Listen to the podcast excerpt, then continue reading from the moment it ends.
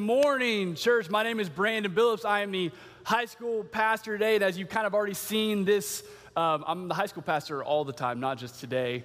Um, but as you've already seen today, um, we are celebrating our seniors. And here soon, we're going to have all our seniors sitting down here. We're going to come up and recognize them here in a little bit. Right now, they're out serving the church because that is what they do every single Sunday. And that's, that's pretty awesome.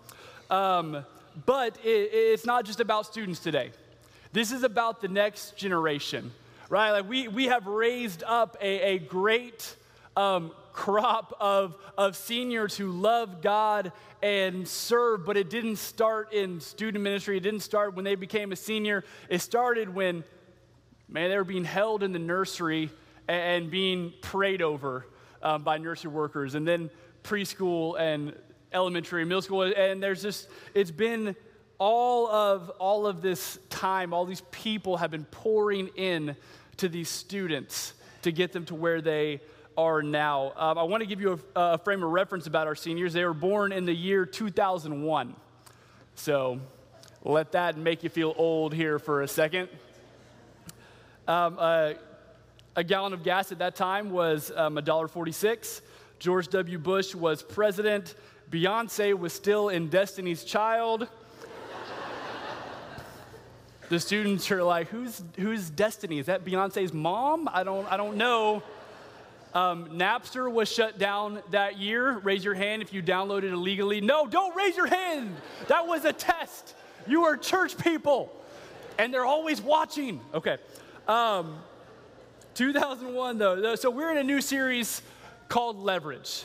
Um, and Pastor Jeff opened us up last week. He was talking about leveraging our time because we only have so much time and we don't know how much time we have. And God's put us here and given us this time and, and place and where we are now for a reason. How do we leverage that for God's glory? Um, leverage, the, the definition we're using is to use something to its maximum advantage. To use something to its maximum advantage. And so when we're talking about leverage, it's never for our benefit. Because if we're not leveraging what we have for God, then we are never going to leverage anything for its maximum advantage. So, so you think through, all right, what has God blessed me with? What has God given you? My, my house, my finances, my family, my skills and gifts and, and abilities, and how do we leverage these things for God? But what about our education? Uh, I don't think sometimes we think about our education, how we've been blessed to have the education that we have. Um, in America, we, we are obviously much more educated than the rest of the world. In fact, I was in South Africa two years ago. I want to show you a picture. This is a group of first graders, and we took this picture because there's a, a people here at Rolling Hills and at JMI who, uh, who gave money so that they could have uniforms so that they could go to school. Uh, because here in South Africa and in other places across the world, if you can't afford a uniform, you can't go to school. So if your parents can't buy you a uniform, you just don't get educated. And that cycle of poverty continues in those families. Uh, right now, we've got a group of, of leaders from this church in the Amazon, and they're traveling down the Amazon River, stopping off at jungle villages, um, pouring into kids who, who aren't getting an education. We're blessed to have the education we have. I know when I was growing up in school, I didn't probably see it that way um, as I was doing my homework, but we are blessed to have the education that we have, and even more so in Williamson County. Um, I some stats. Right now, Williamson County is eighth in the country for percentage of populations with bachelor's degree or higher. Eighth in the country. Um, we are 22nd in the country for percentage of population with graduate or professional degree. There's a lot of degrees in the room. There's a lot of education in Williamson County. We're blessed to grow up here or to be here where we are. But here's the big question for today How do you leverage your education for God? How do you leverage your education for God? You know, this, our seniors, our students have received um, an education in, in school, but also here at church. They've learned a lot about truth. Um, just in life in general, they've learned a lot because, you know, like I said, this has been going on since they were in the nursery being rocked to sleep so that their parents could come in here and get poured into. or take a nap, depending on how the, the baby was sleeping at that point in time. But then the students got into preschool and they learned that God made you, that God loved you, that He wants to be your friend. Uh, you got into elementary and you learned that you need to make the wise choice, that you can trust God no matter what, um, that you should treat others the way that you want to be treated. Uh, you got to middle school and you learned that you need to wear deodorant. Axe body spray does not count as a shower. I used this um, same joke last year. I'll probably use it next year too. It's just it's funny every time. Middle schoolers and then deodorant. Um, do we have any middle schoolers in the room? Uh, no one wants to raise their hand. They're like, nope, I don't, I don't think so. but you got into middle school and you learned that I will follow Jesus because he knows me better than I even know myself. Your identity. You learned that you can define who you are by who God says that you are. Uh, you learn that y- you can discover that you are a valuable part of this church family. Uh, you got into high school and you learned that you were created to pursue an authentic relationship with Jesus. Uh, it wasn't your parents' faith, it was your faith. And you learned that um, you were designed to be an active part of a community who points each other to Christ. Like I said, we've got high school ser- students serving all over the church right now. And we do every Sunday. In every area, our students are serving. They're a valuable part of our community. That you learn that you exist every day to demonstrate God's love to a broken world. And here's the truth we haven't outgrown any of these things we've learned. We still need to know that God loves us, that He made us, and He wants to be our friend, that we can make the wise choice, that we should trust God no matter what, that we can define who we are by who God says that we are. Students have gone through the phases, um, you know, all the different phases of childhood and, and growing up and parents. Doesn't it go by way too fast? Uh, I mean, doesn't it just seem like you blinked and uh, your kid is so much older? I have a three month old and a three year old, and it really does feel like, I mean, my three year old, how is he three all of a sudden? I swear we just had him. You just blink and they grow up. And one of the things we say around here often is it's just a phase, don't miss it. And this video will illustrate a little bit better what I mean.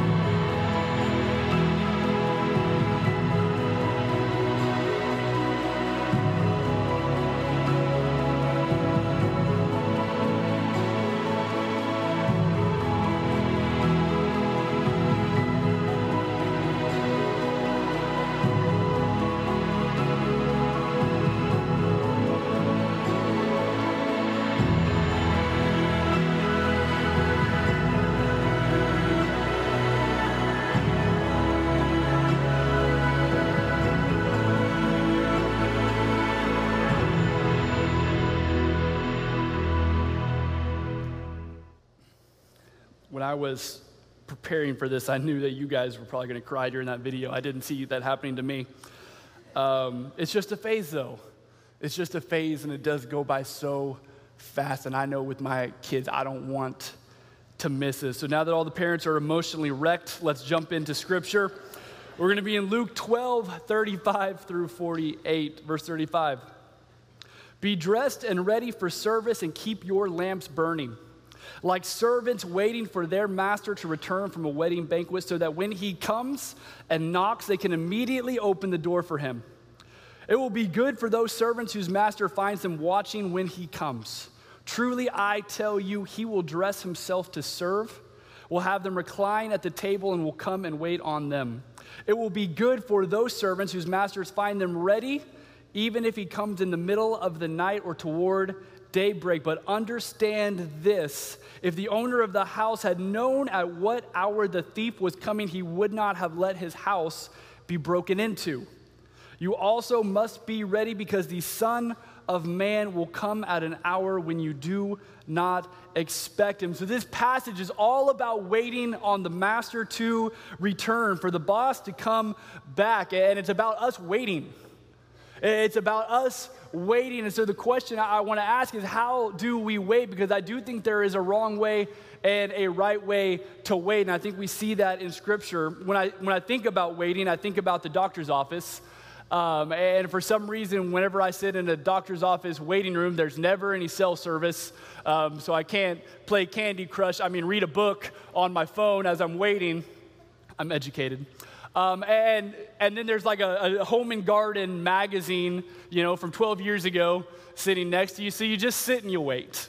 You just wait till they call your name. But that is not how God is calling us to wait. Uh, so here's the wrong ways to wait. The first one waiting doesn't mean that we're sitting around not doing anything. Uh, the second one is waiting doesn't mean that we do whatever we want until the boss gets back, right? No, we get dressed and ready for service. We see in scriptures that we don't know when the master is coming back, so we better be ready. We better be working when he gets back. And so when I was um, first getting into ministry, um, I was an intern at a church in Houston, Texas, and I really had nothing that I brought to the table. Like, I, I I got incredibly nervous to, to be on stage. I couldn't, I didn't know how to plan anything. I didn't have any administrative skill. I mean, I was not a first round draft pick, um, but I got hired on at this church and I had to figure out, okay, how do I make myself valuable to the team here? So I decided, okay, I'm going to be a hard worker and I'm going to be teachable. And I can do those two things even if I have nothing else that I bring to the table. And so I made the, the, I, I decided I'm going to be the hardest working guy, and that's going to be how I can add some value here. And so I was strategic about this too. So, like, when my boss would leave, he'd have to go to some meetings um, at another campus or another place. And I knew when he was coming back, I wanted to make sure he found me working when he got back. And I did a lot of different kinds of work. I'd work on my computer and I would plan events or coordinate things or send emails or I'd get on my phone and text students or you know whatever that is. Um, and I'd also do a lot of manual labor. Uh, I do a lot of setting up chairs and tables and pipe and drape and tearing things down and getting rooms ready um, for and stuff like that. So I decided, you know what? When my boss gets back, I'm going to be doing the manual labor stuff. So he walks in and he sees me working hard. Now, I want to be clear, I wasn't like watching YouTube videos. I'm like, oh, the boss is coming back. Time to move some chairs. I wasn't doing that. But I wanted to be strategic because, you know, he walks in and sees me on my phone. He doesn't know I'm texting a student. Uh, he walks in and sees me on a computer. He doesn't know I'm not watching YouTube. I wanted him to come back and find me working. And what we see in this scripture is that while we are waiting, we need to be working.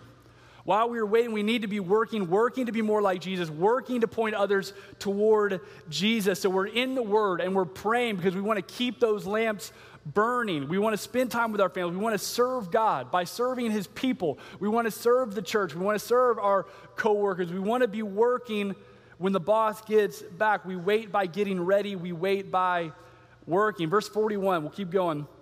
Peter asked, Lord, Are you telling this parable to us or to everyone? The Lord answered, Who then is the faithful and wise manager whom the master puts in charge of his servants to give them food allowance at the proper time? It will be good for that servant whom the master finds doing so when he returns. Truly, I tell you, he will put him in charge of all his possessions. But suppose the servant says to himself, My master is taking a long time coming and he then begins to beat the other servants, both men and women.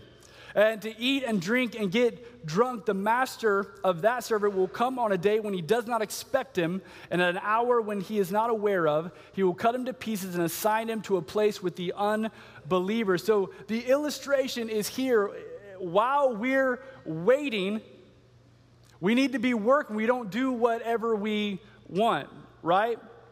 The person being described in this passage is a poor steward of what they've been given.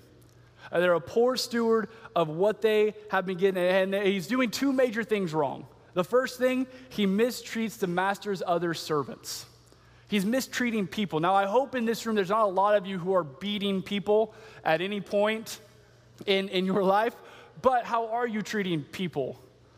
Uh, the people that God has put in your care. Maybe you've got employees. How do you treat them? Uh, your family, how do you treat them? Your neighbors, uh, so on. How do you treat people? And maybe it's not that you're treating people poorly. Maybe you just don't serve anybody. Maybe it's, I like to be served, but I don't actually want to serve anybody else. You know, I, I'm the big boss, I'm the leader. I've worked hard to get where I am. People need to do what I say. I think Jesus probably had a different outlook on leadership uh, when he was washing his disciples' feet. Uh, I think he probably had a different outlook on leadership when he was hanging on a cross. We're called to serve people, to treat God's people well. The second thing, he's giving in to the pleasures of the world. He's given in to the pleasures of the world. He's eating, he's drinking, he's getting drunk. And listen, that is not how I want the master to find me. In fact, I hope he comes back this morning because I'm preaching and I think that's going to look good on me. I'm, he knows my heart. Um, that's not how I want the master to find me, though, is, is doing whatever I want, living for myself. We don't live for the world while we wait. You know, I think one of the idols that we don't often identify for ourselves is our education or our achievements, the things we, we feel like those things are ours. We put all our chips, you know, into that and we use it for ourselves and not for God's glory. You know, if you're working hard to maintain and to achieve and to get influence and resource, and God has blessed us with all of that, we can't deny Him access to the things He's blessed us with. Those are all for God. He's given us our education and all the things we have for a reason. So here's what we have to do we have to be dressed and ready for temptation. Um, the first one to be the temptation to be selfish. The temptation to be selfish, to make it all about us.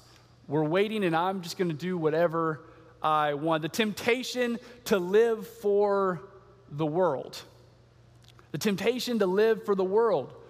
You know, the master's not here right now. I'm just going to do whatever I want. I'm going to give in to the pleasures of the world.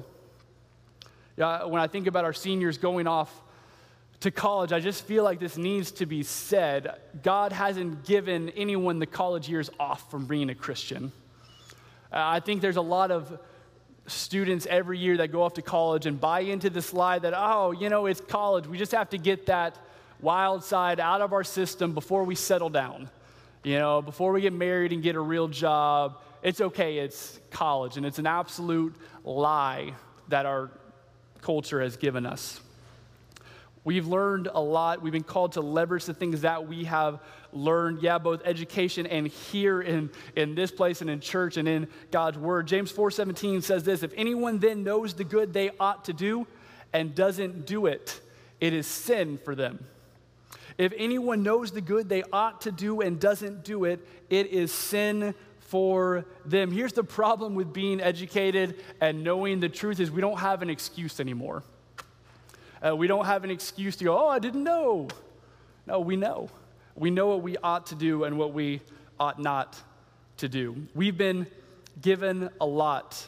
We need to leverage what we have. Why? Luke 12 48. From everyone who has been given much, much will be demanded. And from the one who has been entrusted with much, much more will be asked. We've been given a lot, we have been entrusted with a lot. We don't know when our time is up. Uh, we don't know when, when Jesus is coming back. We, we need to be dressed and ready for service. We are called to be good stewards of what God has given us, and that includes our education. That includes our education. So, what are you doing with that education? Because I don't believe that God gave you a great education so that you can become rich for yourself. And there's nothing wrong with having money. If you've got the gift of making money, way to go. I don't have that gift. We'll be taking a love offering at the, you know, I'm just kidding. I don't, I don't have that, that gift though, but if you have that gift, are you building your kingdom or God's kingdom with what God has blessed you with? How can you use your education for God's glory? Because what you have been given is preparation for what God has for you. Because God has something for all of us. He has something for all of us, and He has given us stuff as prepared us for that so that we can use those things, we can leverage those things for His glory. You know, I, I think if we're not trying to figure out what it is that God has for us, like if we're not using our skills and abilities and talents and education, I, don't know that we're going to figure it out. If we're not trying to figure out, I don't know that we're going to figure out. You know, there's, yeah, I can look around um, this church every Sunday, and there are tons of highly educated people serving all over the place. And that is awesome to see. There, there's, there's one name that came to mind as I was preparing um, for this message, and you guys may know his name is Brad Dennis. He is an ER trauma surgeon, and he's going to camp with us. He's going to kids camp, and he's going to student camp here in like a month. And listen, everybody feels safer if Brad, I feel safer at camp if Brad is at camp, right? And he's using what he knows and his education and his knowledge for God's glory, even though I know and Brad knows he's pretty much going to spend the week distributing medication and putting band aids on boo boos. That's what his week's going to look like, but he's using his education and his knowledge and his skills, and it makes all the parents feel safer to send their kids to camp. It makes me feel a whole lot safer to bring your kids to camp. And he has these opportunities to point kids towards Jesus and to show the love of Christ as he takes care of these kids. How are you using your education?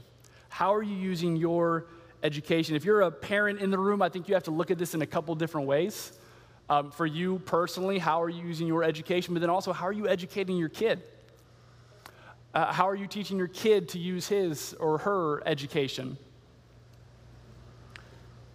I remember when I first became a dad to Beckett in 2016, and I'm holding this little baby, and I just remember feeling this weight of, I have to teach you everything. Like, you don't know anything. That's my job is to teach you everything because as a parent, you are the primary educator of your kid, which also means you're the primary spiritual educator of your kid and spiritual influence on your kid. Being a parent is, is probably the best leverage you can have in somebody's life. How are you teaching your kid? And please don't try and outsource this responsibility, I beg you. don't, don't do the, hey, we'll just send them to church and let the pastors whip them into shape. Uh, we only have them a couple hours a week. They're with you all week long. You're the primary spiritual influence on your home. And, and the truth is, like, kids can seek out, they have like a hypocrisy radar, don't they? Like, like if you don't know what I'm talking about, like this week, give your kid one popsicle, you take two. And then when they ask for a second popsicle, tell them that no, no, no, it's gonna make your tummy hurt if you have a second popsicle.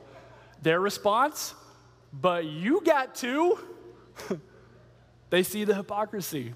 They do. They've got a radar for it. Your kids need to see you serve. Your kids need to see you share your faith. Your kids need to see you reading your Bible. Be strategic about this. Like don't don't don't fake it, but be strategic. You know when your kids come down in the morning, be reading your Bible. Or maybe you leave before your kids ever get there. You need to highlight your Bible up and lay it out on the kitchen table.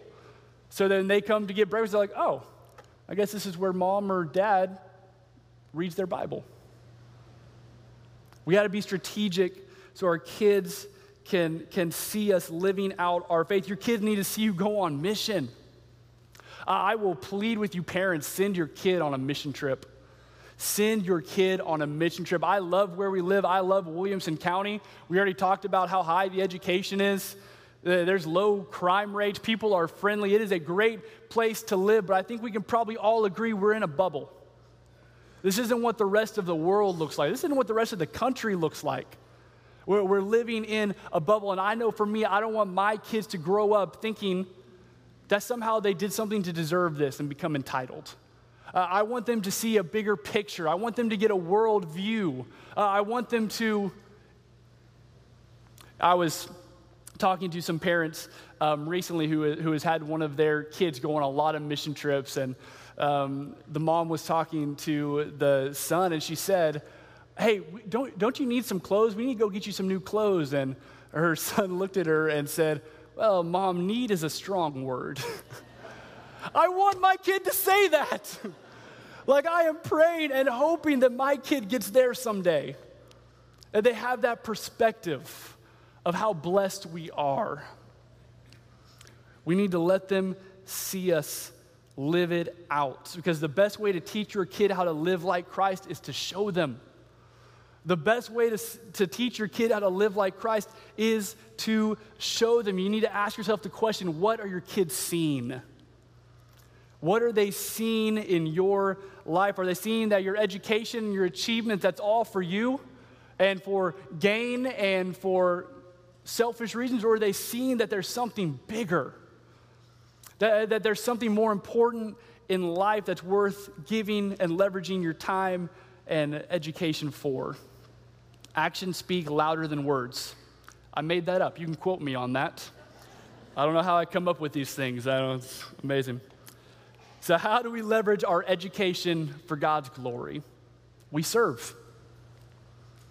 How do we leverage our education for God's glory? We serve. We use those gifts and those talents and those skills and, and we show people around us how much Jesus loves them. And generally, we know we're supposed to serve, but there's also, we've got to figure out specifically what does that look like for me? How do I specifically leverage my education for God's glory? You know, we've got a, a ministry fair happening out there in the gallery. You may have already seen it, you'll, you'll see it again. Um, when you go back out there. And it's, it's all the different ministries, all these different ways you can serve. And you've got to figure out for you, okay, am I going to serve? And which area makes the most sense for me that I can give back and, and use my education? Uh, I, I know I've got boys right now who are three years old and three months, and I am praying for godly men all throughout their life that will pour into them. I mean, already in preschool, there, there's guys like Jeremy Crawford who are, you know, he's excited to see every Sunday. There's, there's no more crying at the door. It's, it's, it's not even a bye, daddy, or a hug. He just runs right in. I'm like, all right, see you, buddy. Love you too. Have fun. Because he's got people pouring into him already at a young age. I know when my boys are teenagers, uh, I am praying hard that there will be godly men in their lives that when when there's something going on when he's when they've done something that they don't feel they can tell dad about man, I'm praying there are men in his life that he can go to, that they can go to, and they'll point him to Jesus. And they'll give him that godly wisdom. We need that. Our, our kids need that. Our teens need that. We need to leverage the things we know in our education for God's glory. And it's not just about you know, it's not just about the next generation and serving in those specific areas because everyone who serves is impacted. The people on cameras and the tech booth, um, out in the parking lot, the greeters, everyone is making an impact who is serving. We need people who will leverage their education for God's glory because when you do, you get seniors like we have this year. who are ready. They're ready to go out and be the light of the world. They are ready to go. That's what we want. That's what we're working towards. And so, generally, we know we need to serve, but I'm going to leave you with this specifically. How is God calling you to leverage your education? Let's pray. God, we love you. We praise you that you are a good, good God. We praise you that you allow us to be a part of what you're doing in this place, God. God, I pray for all the men and women in this room, for all, um, for all of us, God, that you would just lead us and guide us. You would put on our heart the ways that you are calling us to serve, the ways that you are calling us to leverage our education.